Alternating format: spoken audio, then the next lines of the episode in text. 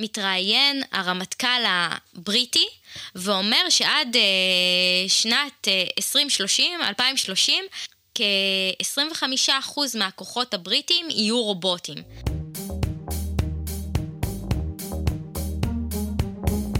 המצב הפוסט-אנושי, אקטואליה בראי העתיד, פודקאסט על טכנולוגיה, תרבות ורוח, עם דוקטור כרמל וייסמן.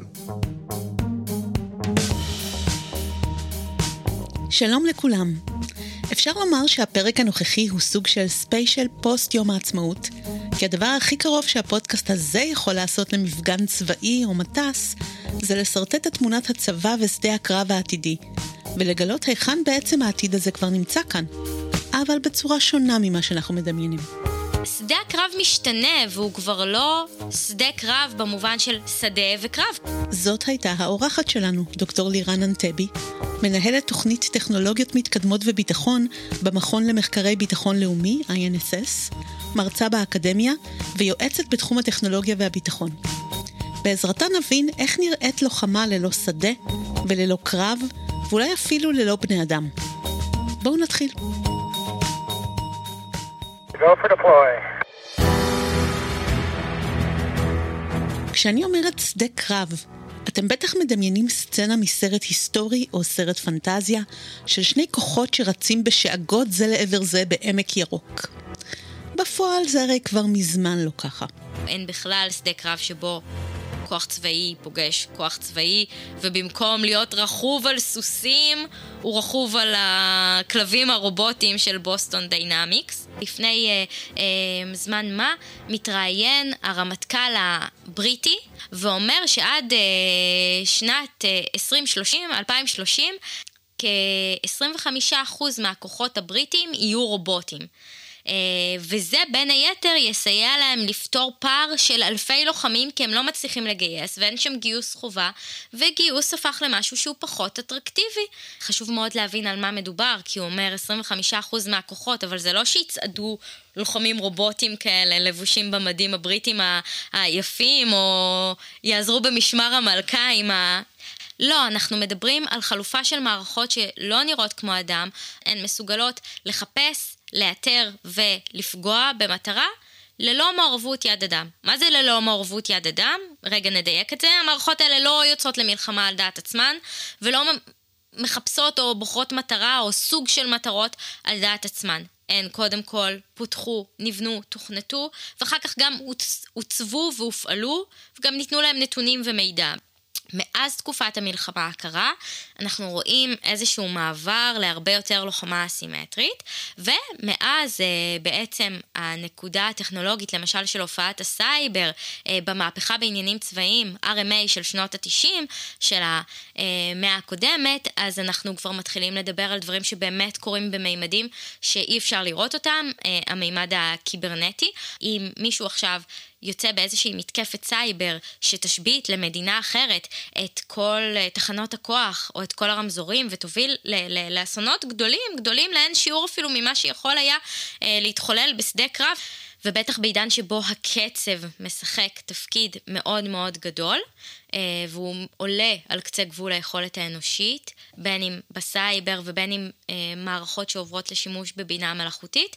אם מישהו יצליח לייצר איזשהו כפתור שמשבית לחלוטין את היכולות של הצד השני, כפתור שלא ניצח, ובכלל לא הגענו לנקודה של, של התנגשות אה, ממש. זה לא צריך להפתיע אותנו שככל שהחיים שלנו הופכים ליותר וירטואליים, אז גם המלחמות שלנו יהיו יותר מלחמות סייבר. לפי מה שלירן אומרת, המלחמות יהפכו מהירות מאוד ובלתי נראות לעין, ושדות הקרב יתחלפו בסיבים אופטיים. בואו נחשוב רגע על ההשלכות של זה.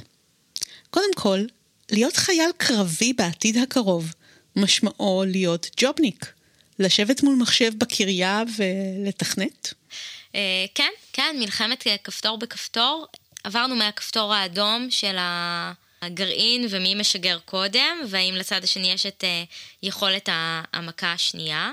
לכפתור אה, סייברי שכן, מי שיהיה לו מתכנת יותר טוב, או מערכת אוטונומית שתתכנת יותר טוב באופן אוטונומי, ואז כאילו את בטח נורא מרגישה עכשיו בגוף Skynet, לא נעים לך. Skynet היא שמה של הבינה המלאכותית בסדרת סרטי שליחות קטלנית שנלחמת בבני האדם.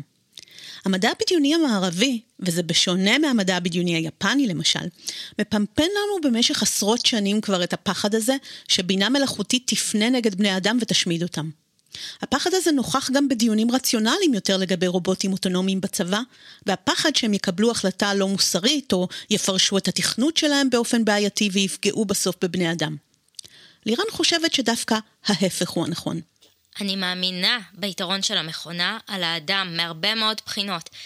היא לא מפחדת, היא לא עייפה, היא לא עכשיו אה, מסמסת אה, לחברה שלה בבית או לחבר שלה בבית, היא לא מונעת מנקמה על אה, פגיעה באדם אהוב או מאיזושהי סיבה אחרת, היא פועלת לפי מה שתכנתנו אותה.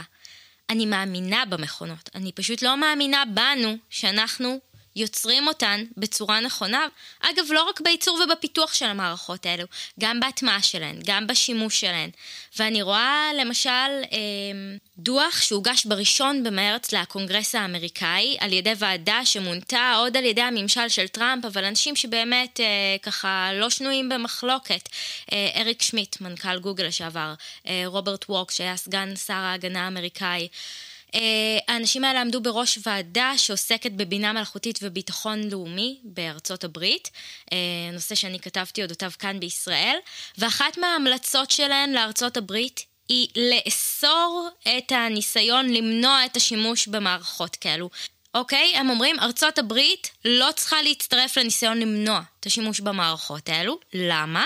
הם נוקטים בטיעון מתחום הפילוסופיה של המוסר, ואומרים, אם יש כאן איזשהו פוטנציאל למנוע פגיעה בחיי אדם, מהסיבות שמנינו קודם אודות המערכות האלו, אז חובה עלינו קודם להתנסות בשימוש בהם, ורק אחר כך להחליט כיצד והאם להגביל אותן.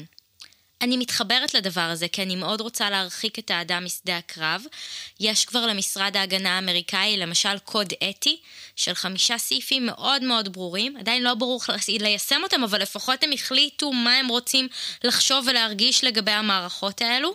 שניתן יהיה לעקוב אחרי הפעולה שלהן, שהן יהיו נשלטות, ואני חושבת שהשיח בישראל הוא מעט אה, מפגר אחרי העניין הזה, וגם אם הוא מתקיים, הוא לא מתקיים בגלוי ולא מאפשר אה, דיון אודותיו.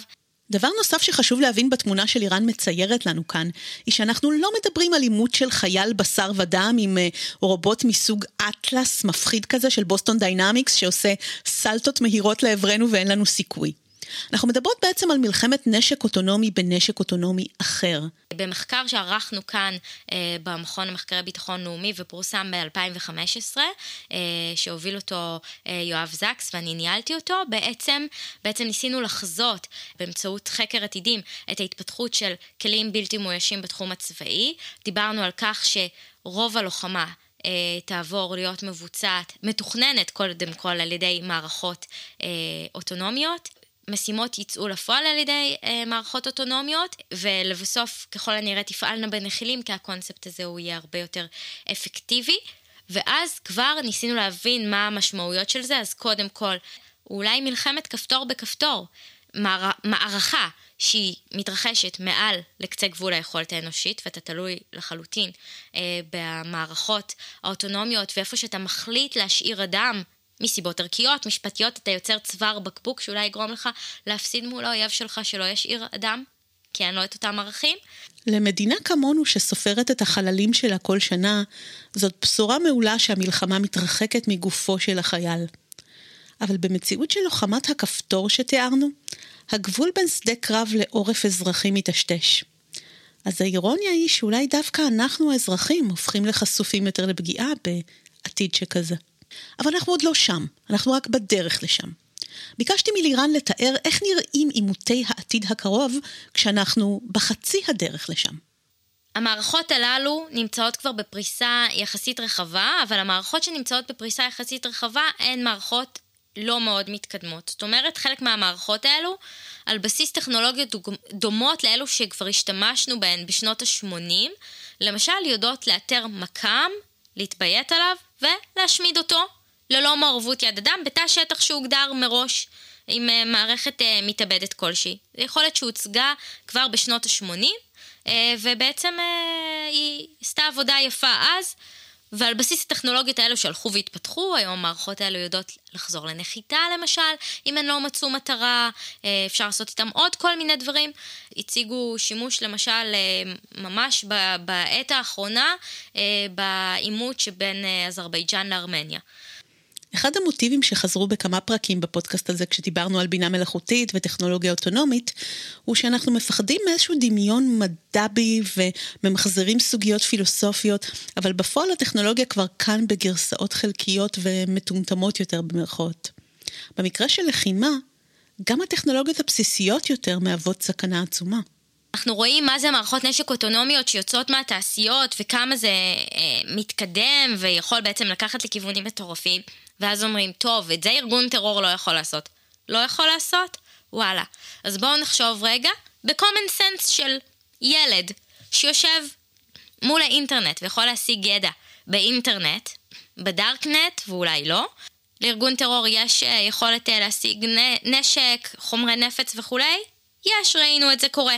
לארגון טרור יש יכולת אה, להשיג למשל טכנולוגיות זיהוי פנים. פשוטות שיש לנו בטלפונים אה, סלולריים או בכל מיני אה, אפליקציות שקיימות על המדף שאפשר להוריד אותן, שמישהו כבר תכנת? האם אפשר לחבר את זה ולעשות עם זה איזשהו משהו ולהציב את זה באיזשהו מקום? הופה, מערכת נשק אוטונומית נחותה בידי ארגון טרור.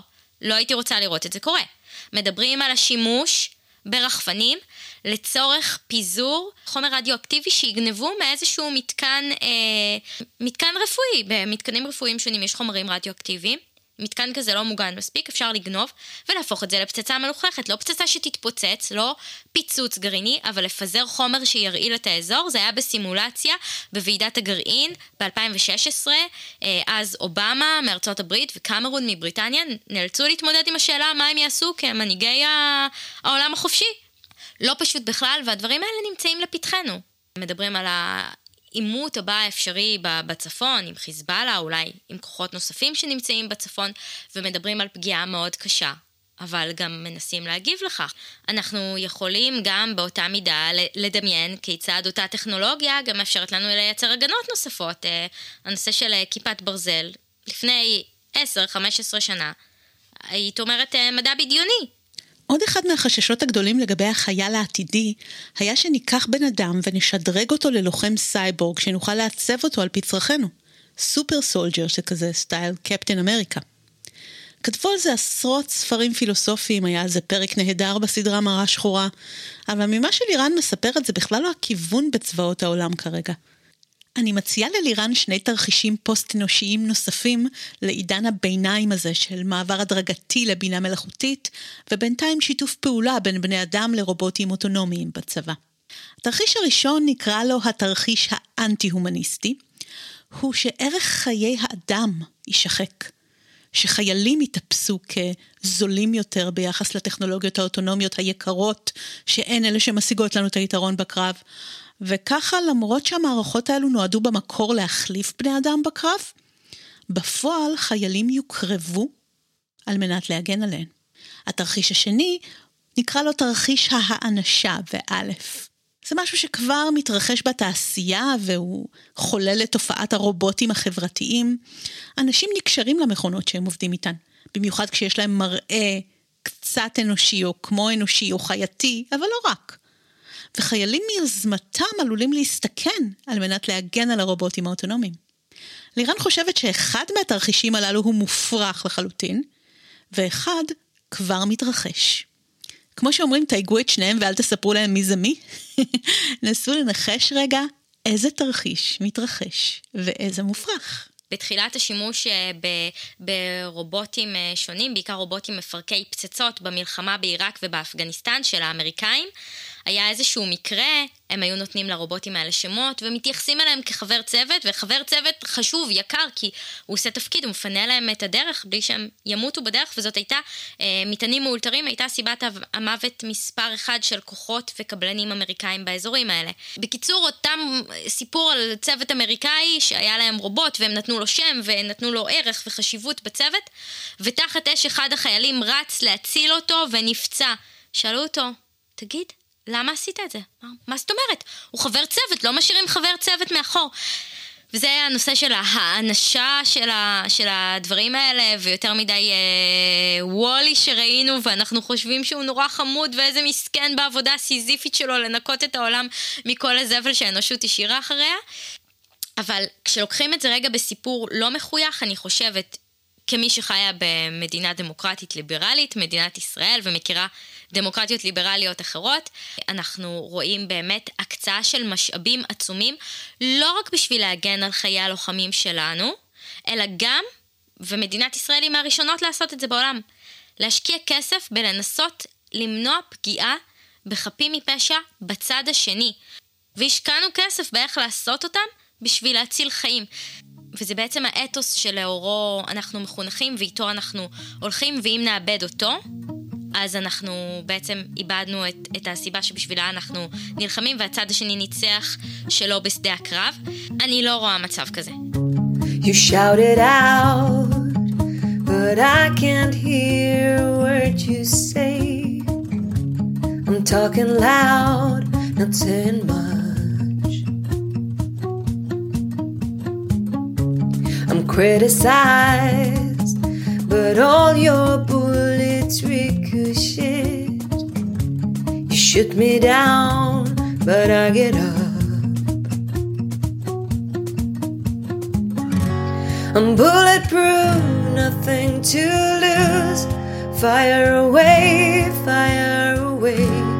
Ricochet, you take your aim. Fire away, fire away. You shoot me down, but I won't fall. Titanium. You shoot me down, but I won't fall. I am titanium.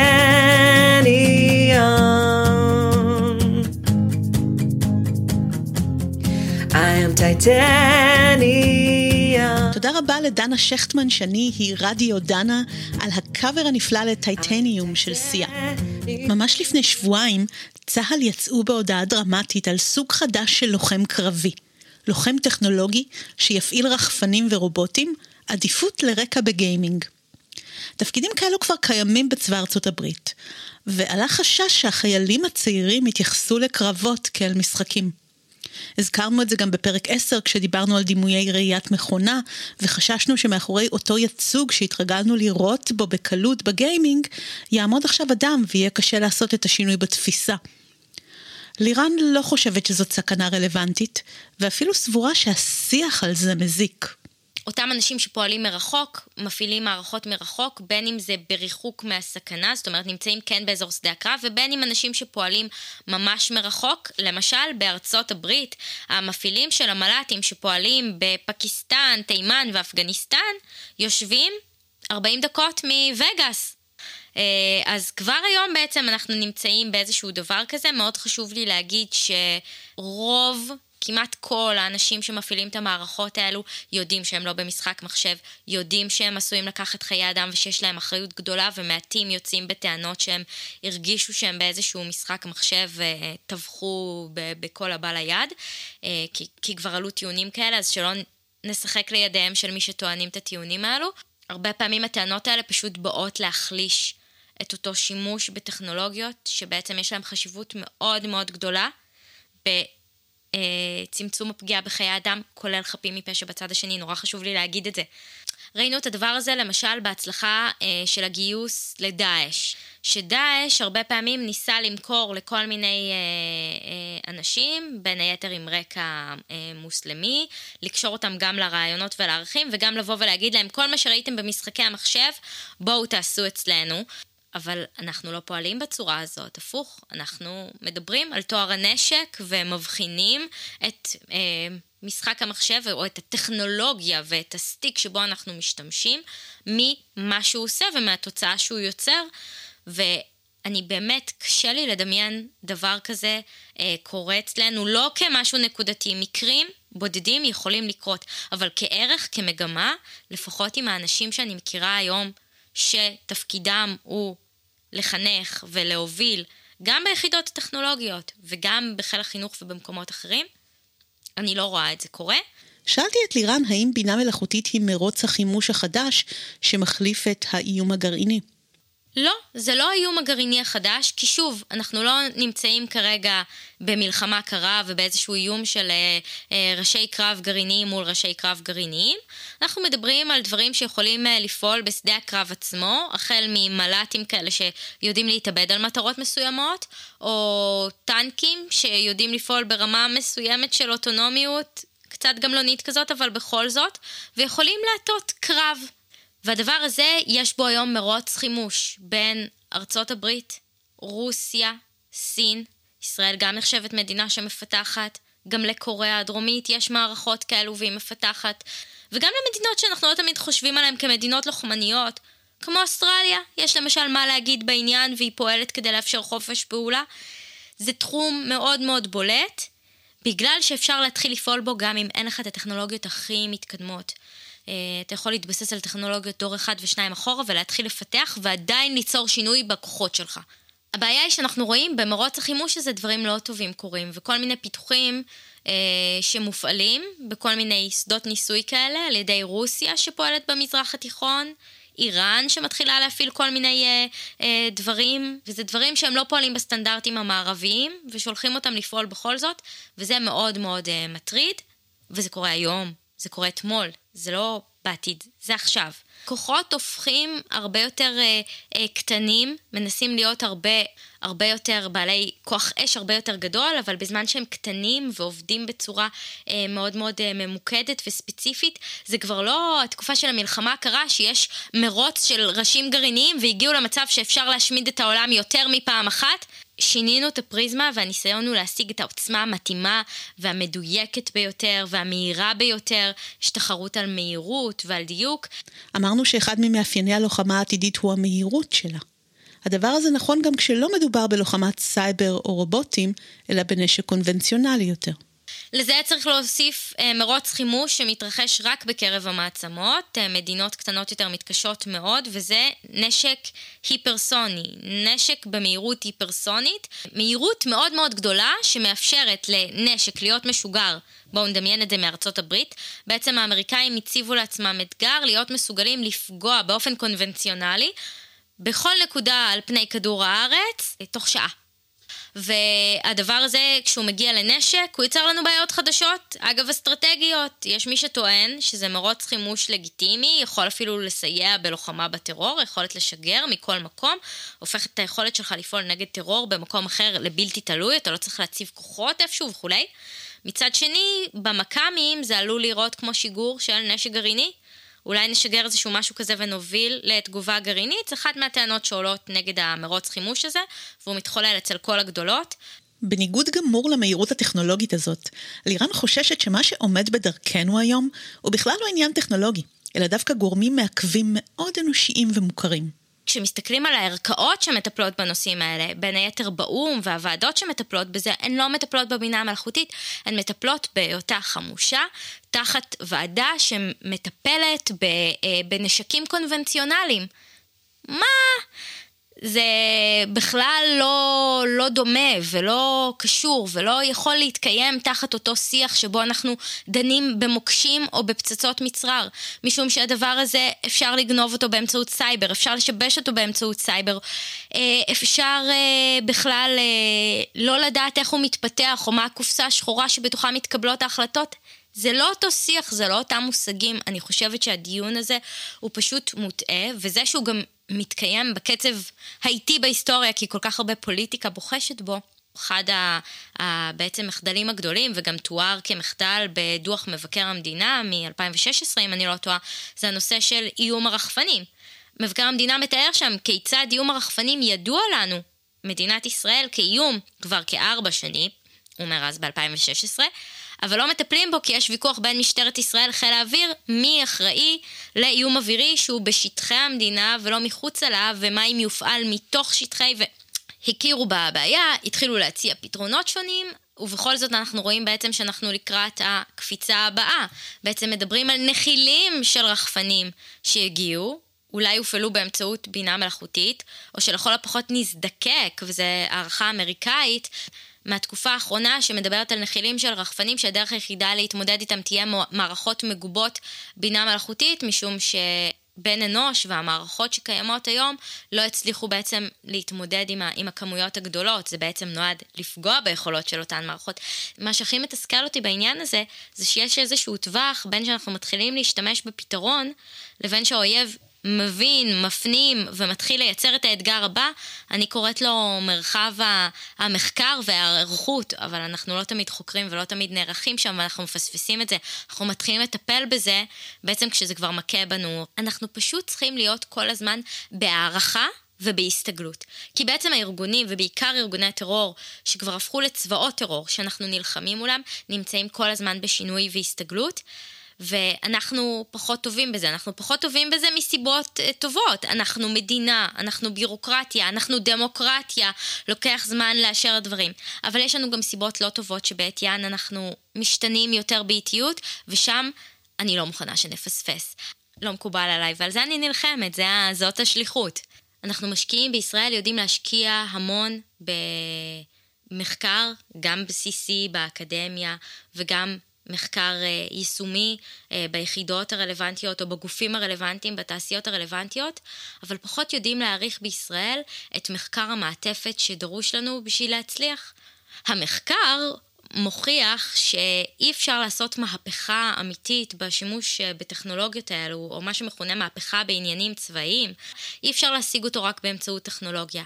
אתה חייב שינוי ארגוני ושינוי דוקטרינרי. ואותי מאוד מתסכל כחוקרת שצריך ללכת ולהידפק על הדלתות גם בשביל להנגיש כבר ידע שיצרנו, ולא מעריכים uh, ידע uh, וידע אקדמי כמו שהם מעריכים uh, למשל בארצות הברית או בקוריאה.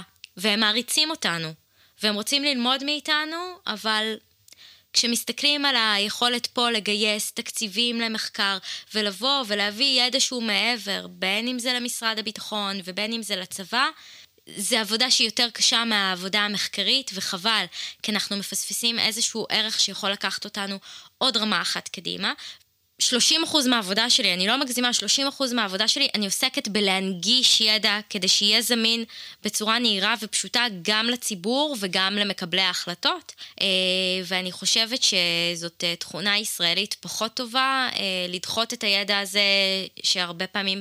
פרטים מסוימים או קבוצות מסוימות חושבות שהן יודעות את הכל, או שאפשר לייצר את הידע רק בתוכן. הפערים הללו בין ההתפתחות הטכנולוגית לאנושית מעלים בי עוד תהייה. הבנו שצורת המלחמה תשתנה מקצה לקצה. אבל מה עם הסיבות שבגללן אנחנו נלחמים? האם גם שם יש שינוי? אז בואי נדבר על אה, דור חמישי, שהסינים מאוד מאוד שולטים היום בעולם בפריסה של הרשתות האלה, וכל המידע אצל הסינים. מה הם יכולים לעשות עם המידע הזה? אנחנו מדברים על לוחמה שאולי היא לוחמת כפתור.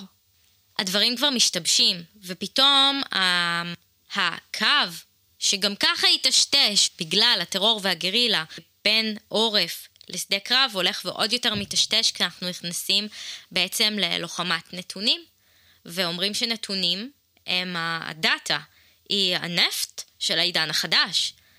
אז יש פה מאבק על הנתונים. אם בעבר האמריקאים הושמצו שהם יצאו לכל מיני מלחמות במזרח התיכון בגלל או בשביל הנפט, האם אנחנו רואים מישהו יוצא למלחמה על הנתונים. אז היום המלחמה היא מלחמה אה, כלכלית. האמריקאים למשל אה, אה, בשנתיים האחרונות הוציאו כל מיני הנחיות שאסור למכור רכיבים מסוימים לסינים כדי למנוע מהם להשיג באותה מלחמה שהיא לא מלחמה בשדה קרב, אבל היא בשדה הקרב של הנתונים או של הבינה המלאכותית, ושדה הקרב של הפיתוח הוא גם שדה קרב. לסיכום, דרווין לא אמר שהחזק שורד, אלא שהמתאים זה שמסתגל במהירות לסביבה חדשה, הוא השורד. והדבר הזה נכון במיוחד בשדה הקרב. אז כן, צבא העתיד הוא צבא מאוד מאוד טכנולוגי, אבל חדשנות לא תמיד משמעה קדמה טכנולוגית. לפעמים זה אפילו ההפך, ואת המסר הזה צריך לזכור במיוחד בעולם של חוסר ודאות, משבר אקלים ומגמות רטרו למיניהן. ככל שהקדמה הטכנולוגית בקרב כוחות מסוימים עלתה, רואים ניסיון של הצד הפחות מפותח אה, ללכת בכיוונים פחות טכנולוגיים, עוד יותר פחות טכנולוגיים, כמו שלמשל אנחנו רואים בקרב אה, חמאס את השימוש בעפיפונים ובלונים, למרות שיש להם את היכולת אה, להשתמש ברחפנים. אה, מאמר שכתבתי אה, ביחד עם אביעד מנדלבאום, שחוקר כאן במכון, ובעצם ניסינו לנתח למה חמאס לא משתמש כל כך ב, ברחפנים, וראינו שיש לזה סיבות, גם טכנולוגיות וגם אחרות, תפיסתיות, ארגוניות ואחרות. ובעצם מה שאנחנו רואים זה ניסיון עוד יותר גדול לפגוע באזרחים. זאת אומרת, ככל ששדה הקרב הופך ליותר טכנולוגי ויותר קשה להתקדם בו, להזיז בו כוחות, או בכלל לפעול בו, אז בעצם אנחנו רואים אה, צדדים שהם לא דמוקרטיים ליברליים, שלא חרטו על דגלם את הניסיון למנוע פגיעה בחפים מפשע ובאזרחים ובמי שאינם מעורבים, בעצם מנסים באופן מכוון לפגוע באזרחים. זה טרור, זה טרור לכל דבר ועניין, אבל זה העידן שאנחנו נמצאים בו מידע, מבחינת מלחמות, והוא עשוי אף להסלים, כי בגלל שהקדמה הזאת דורשת כל כך הרבה ועולה כל כך הרבה, הרבה כוחות יישארו מאחור ולא יוכלו להדביק את הפער. זה גורם לי לחשוב למשל על אה, מלחמת כוכבים בתקופה של אה, אה, רייגן בארצות הברית, שבעצם יש מי שטוען שהפרויקט של מלחמת הכוכבים, אותה מערכת שנועדה ליירט את, אה, את הטילים הגרעיניים של הסובייטים מחוץ לאטמוספירה באמצעות לייזר ומשהו גרנדיוזי, בעצם מלחמת הכוכבים היה כינוי גנאי שנתנו לפרויקט הזה כי הנשיא בא מהוליווד, אז אמרו חי בסרט. יש מי שטוען שהדבר הזה הוביל את הסובייטים לנקודה שבה מבחינה כלכלית ומבחינות אחרות הם לא יכלו יותר, וזה אחד מהגורמים לפירוק הגוש הסובייטי ולנפילת חומת ברלין בסופו של דבר. ומסתכלים על זה, וזה פרויקט שלא יצא לפועל. בעצם טכנולוגיה יכולה לגרור אה, או להוביל לשינויים גיאופוליטיים אה, מאוד מאוד משמעותיים, גם אם היא לא מתרחשת באמת. ומצד שני, אנחנו רואים מקרים בהיסטוריה שבהם המציאות הכריחה אותנו להחזיר סוסים, סוסים אמיתיים. כשהכוחות הראשונים יצאו לאפגניסטן, אחרי אה, פיגועי 11 בספטמבר, יש על זה גם סרט, אה, נקרא 12 לוחמים בעברית, אה, 12 Strong באנגלית, ובעצם... אה, איך אה, הלוחמים האמריקאים הגיעו לאפגניסטן, רצו לפעול עם בעלי ברית שם, ונאלצו לרכוש כישורי רכיבה, וגם להתקשר לאמריקה ולהגיד, תשלחו לנו מזון לסוסים. אני יודע שאין לזה מכת. ודונלד רמספלד, אה, שר ההגנה דאז, באיזשהו נאום אומר, אמרו עליי שאני אולד טיימר כשהחזרתי להיות פעם שנייה אה, שר הביטחון, אבל אף אחד לא דמיין שאני אחזיר את חיל הפרשים. אבל זה היה כורח המציאות, והוא מדבר על זה נורא יפה, והוא אומר, החדשנות שנדרשת מאיתנו אל מול אותם אויבים, זה להתמודד עם הבלתי ידוע. והבלתי ידוע הזה הוא לא רק נשקי הייטק, הוא ממש אומר את זה במילותיו במאמר שאפשר למצוא ב-Foreign Affairs, זה לא רק נשקי הייטק, זה תחרות על האיך ועל המה, וגם על הערכים שאנחנו מביאים איתנו. עד כאן להפעם. בפרק הבא נישאר בעולם הלחימה ונדבר על ההיסטוריה של אומנויות הלחימה בסין בהקשר על-אנושי. אם מעניין אתכן איך לירן התגלגלה לחקור את הנושאים הללו, בהמשך השבוע נפרסם בעמוד הפייסבוק של הפודקאסט קטע וידאו עם לירן שנותר על אה, מסך תוכנת העריכה. אני מזכירה לשומעים באפליקציות הפודקאסטים שכל הפרקים מתומללים עם לינקים לדוגמאות ועם כל המקורות שהוזכרו באתר הוורדפרס של הפודקאסט. נשתמע בקרוב. thank you